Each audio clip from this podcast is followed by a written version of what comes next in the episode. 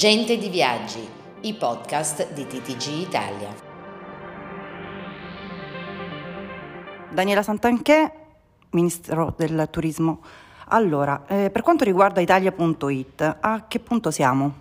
Siamo a buon punto perché abbiamo preso un impegno che entro la fine di marzo presentavamo questo portale rifatto e rimesso a posto che deve essere la vetrina della nostra nazione e quindi per marzo saremo pronti.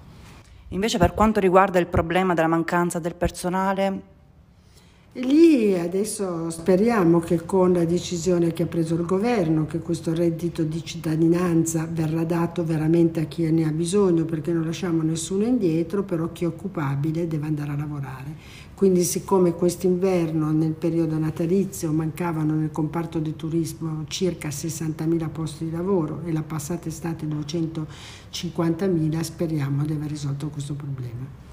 Parlando invece delle concessioni balneari per le strutture alberghiere che hanno eh, la spiaggia annessa, come siamo messi?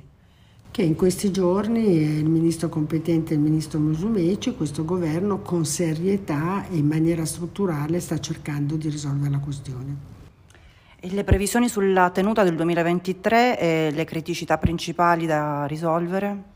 2023 per il turismo sarà eh, l'anno della svolta, i dati sono molto confortanti, l'altro, eh, anno abbiamo avuto 338 milioni di turisti, 174 milioni italiani gli stranieri perché nel mondo c'è voglia d'Italia, quest'anno eh, però l'anno scorso mancavano ancora circa un 40 milioni rispetto ai dati pre-pandemici, il 2023 è l'anno della svolta perché sono assolutamente confidente e ottimista che supereremo i dati di flussi turistici del 2019.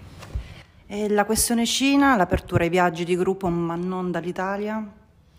Beh, la Cina era, voglio dire, come flussi turistici assolutamente importante. Molti di quei 40 milioni che li ho citato prima dipendono anche dai flussi asiatici che sono mancati, ma io sono confidente che le cose si metteranno a posto. Oggi ho presentato un progetto epocale. Sì, epocale nella cornice del PNRR perché penso che non ci siano precedenti di aver messo come strumento in leva finanziaria per il comparto del turismo per migliorare sia le, eh, gli alberghi ma sia anche eh, voglio dire da un punto di vista della digitalizzazione dell'efficientamento energetico una misura che come ha detto lei non ha precedenti e che dobbiamo far atterrare perché prima, per la prima volta in Italia non ci sono problemi di risorse ma problemi di execution. Paola Trotta, TTG Italia, Roma.